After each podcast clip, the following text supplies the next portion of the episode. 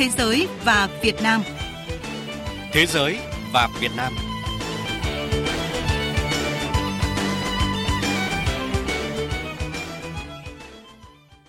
Kính chào quý vị và các bạn. Chương trình Thế giới và Việt Nam hôm nay có những nội dung chính sau.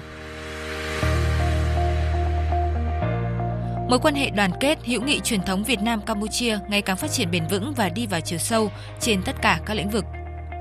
Chính phủ Australia tích cực hỗ trợ Việt Nam cải cách kinh tế sâu rộng.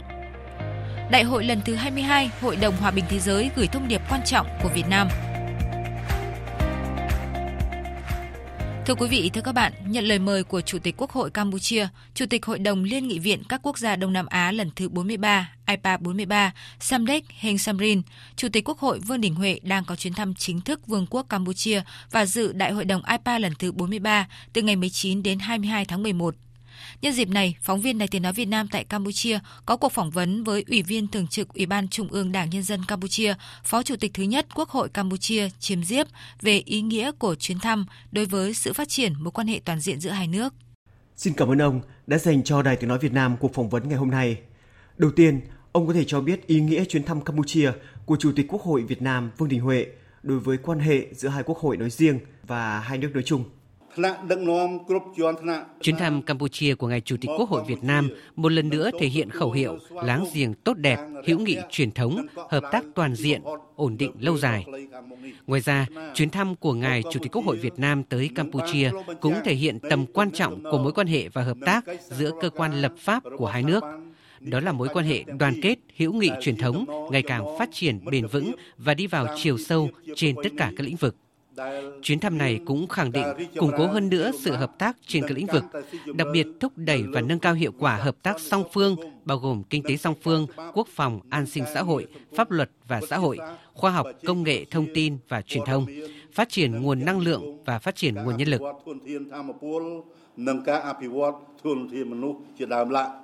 Vâng, à, ông có đánh giá như thế nào về đóng góp của Việt Nam cho IPA? Đầu tiên, chúng tôi cũng xin cảm ơn Việt Nam đã ủng hộ Campuchia đăng cai tổ chức hội nghị cấp cao ASEAN, hội nghị trực tiếp IPA ASEAN và Đại hội đồng IPA lần thứ 43, IPA 43. Sự tham dự của Việt Nam sẽ góp phần giúp Đại hội đồng IPA thông qua các nghị quyết, đặc biệt là quyết định về thúc đẩy và đề cao vai trò của phụ nữ và thanh niên với việc thành lập Ủy ban Thường trực IPA về phụ nữ và Ủy ban Thường trực IPA về thanh niên. Về vấn đề này, tôi xin chúc mừng và hoan nghênh Quốc hội Việt Nam đã khởi xướng ý tưởng thành lập nhóm nghị sĩ trẻ tại Đại hội đồng IPA vừa qua. Ý tưởng này sẽ được tiếp tục và hy vọng sẽ được thể hiện ngày càng rõ nét hơn tại Đại hội đồng IPA lần thứ 43 này. Vâng, xin trân trọng cảm ơn ông.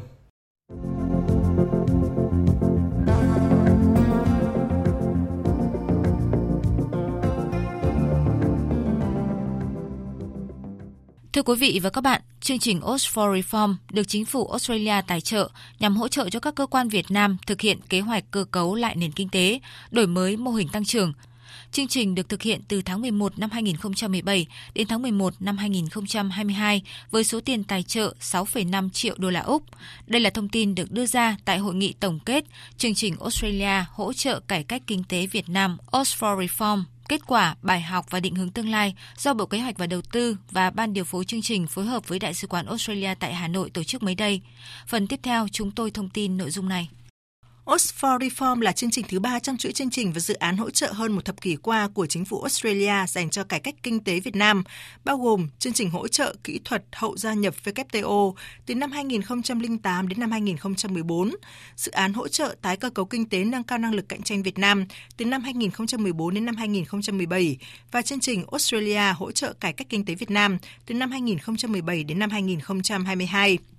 Chương trình OS for Reform đã hỗ trợ chính phủ Việt Nam thông qua việc tăng cường các nghiên cứu và phân tích các vấn đề liên quan đến cải cách kinh tế của các cơ quan Việt Nam, tăng cường đối thoại giữa các nhà hoạch định chính sách, công luận, giới học giả và các chính trị gia, tăng cường quan hệ hợp tác, học tập kinh nghiệm, trao đổi thông tin giữa các cơ quan của Việt Nam và các nước, đặc biệt là các cơ quan của Australia. Ghi nhận kết quả của chương trình, Đại sứ Australia tại Việt Nam Andrew Gonzinvoski nhấn mạnh, Australia và Việt Nam đã hợp tác chặt chẽ về cải cách kinh tế ngay sau khi Việt Nam mở cửa nền kinh tế vào đầu những năm 1990, bao gồm các giai đoạn quan trọng như khi Việt Nam gia nhập WTO, bắt đầu tham gia các hiệp định thương mại tự do và gần đây nhất là trong quá trình ứng phó và phục hồi kinh tế sau đại dịch COVID-19. Hội nghị lần này đánh dấu sự hoàn thành giai đoạn hiện tại của chương trình Oxford Reform, nhưng hành trình hợp tác và cải cách kinh tế của hai bên vẫn tiếp tục. Các kết quả của chương trình Oxford Reform được sử dụng làm cơ sở thực hiện những cải cách nhằm cải thiện môi trường đầu tư kinh doanh, hoàn thiện thể chế kinh tế thị trường, phát triển khu vực tư nhân, tăng cường các thể chế cạnh tranh và bảo vệ người tiêu dùng, đẩy mạnh cơ cấu lại kinh tế nông thôn và nâng cao giá trị gia tăng trong nông nghiệp, từ đó góp phần nâng cao năng suất lao động và năng lực cạnh tranh của nền kinh tế. Cùng với quá trình cải cách kinh tế, chuyển đổi mô hình tăng trưởng của đất nước, nhu cầu về hỗ trợ kỹ thuật trên lĩnh vực này rất lớn trong những năm tới. Các kết quả đạt được trong giai đoạn này sẽ là cơ sở để xây dựng giai đoạn tiếp theo trong các chương trình hỗ trợ của Australia đối với cải cách kinh tế tại Việt Nam.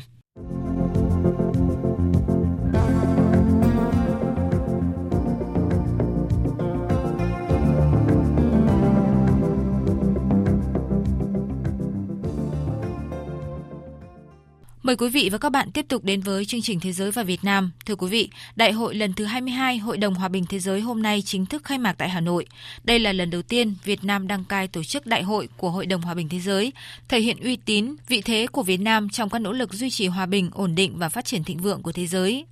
Trong một tuần làm việc, dự kiến đại hội sẽ thảo luận nhiều nội dung quan trọng về tình hình quốc tế, thể hiện quan điểm cũng như đóng góp của Việt Nam trong các vấn đề toàn cầu.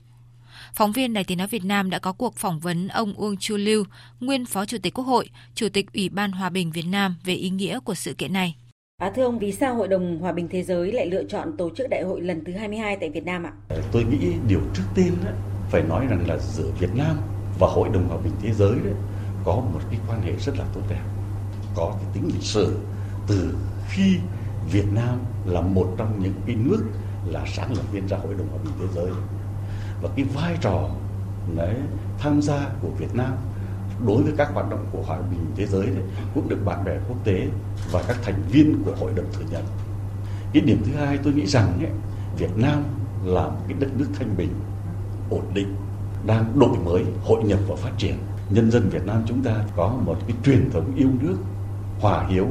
yêu chuộng hòa bình và rất thân thiện, giàu lòng mến khách thủy chung tình nghĩa thứ ba nữa là bây giờ các đồng chí biết là qua cái công cuộc đổi mới suốt 35 năm qua, thì Việt Nam chúng ta đã giành được những cái thành tựu rất là to lớn toàn diện trên tất cả các lĩnh vực. Và chúng ta cũng là một trong những ít nước là khống chế tốt cái đại dịch Covid-19 và tình hình kinh tế xã hội của Việt Nam hai năm vừa rồi đó là thế giới trong cái tình trạng là rơi vào cái khủng hoảng suy thoái nhưng về Việt Nam chúng ta thì vẫn đạt được. Đấy, những cái thành tựu rất là tích cực. Thì đấy là những cái yếu tố mà cũng làm cho bạn bè là các nước thành viên của hội đồng thấy rằng Việt Nam ấy là một cái nơi rất đáng để chọn là tổ chức cái đại hội lần này, là cái cơ hội để mà chúng ta có thể nói là giới thiệu với bạn bè về cái lịch sử, về cái truyền thống, cái đấu tranh để gìn và giữ độc lập tự do của đất nước về đấu tranh ờ, để mà giải phóng dân tộc cũng như những cái thành tựu về đổi mới đất nước chúng ta. Vâng thưa ông, thông qua đại hội lần thứ 22 thì Ủy ban Hòa bình Việt Nam muốn truyền tải thông điệp gì ờ, đến với bạn bè quốc tế cũng như là đến nhân dân Việt Nam ạ? Thì qua cái đại hội lần này thì chúng ta muốn gửi đến các bạn một cái thông điệp về cái hình ảnh nhất là trong cái thời kỳ đổi mới hiện nay. Rồi cái thứ hai nữa ta cũng tuyên truyền đối với bạn bè quốc tế về cái đường lối đối ngoại độc lập tự chủ, hòa bình, hữu nghị, hợp tác phát triển phải thể hiện được cái vai trò là một cái thành viên tích cực trong cộng đồng quốc tế. Và qua cái lần này thì ta cũng muốn đóng góp cái hoạt động của Hội đồng Hòa bình Việt Nam, Ủy ban Hòa bình Việt Nam đối với phong trào hòa bình thế giới và đối với Hội đồng Hòa bình thế giới. Qua cái đại hội lần này thì tôi nghĩ ở đây cũng là một cái dịp để mà chúng ta tuyên truyền nâng cao cái nhận thức của các tầng lớp nhân dân nhất là thế hệ trẻ đối với cái vai trò những cái giá trị của hòa bình đối với cái công cuộc xây dựng và bảo vệ đất nước của chúng ta. Vâng, xin cảm ơn ông. Tới đây, chương trình Thế giới và Việt Nam cũng xin dừng lại. Cảm ơn quý vị và các bạn đã chú ý theo dõi. Xin chào và hẹn gặp lại trong các chương trình sau.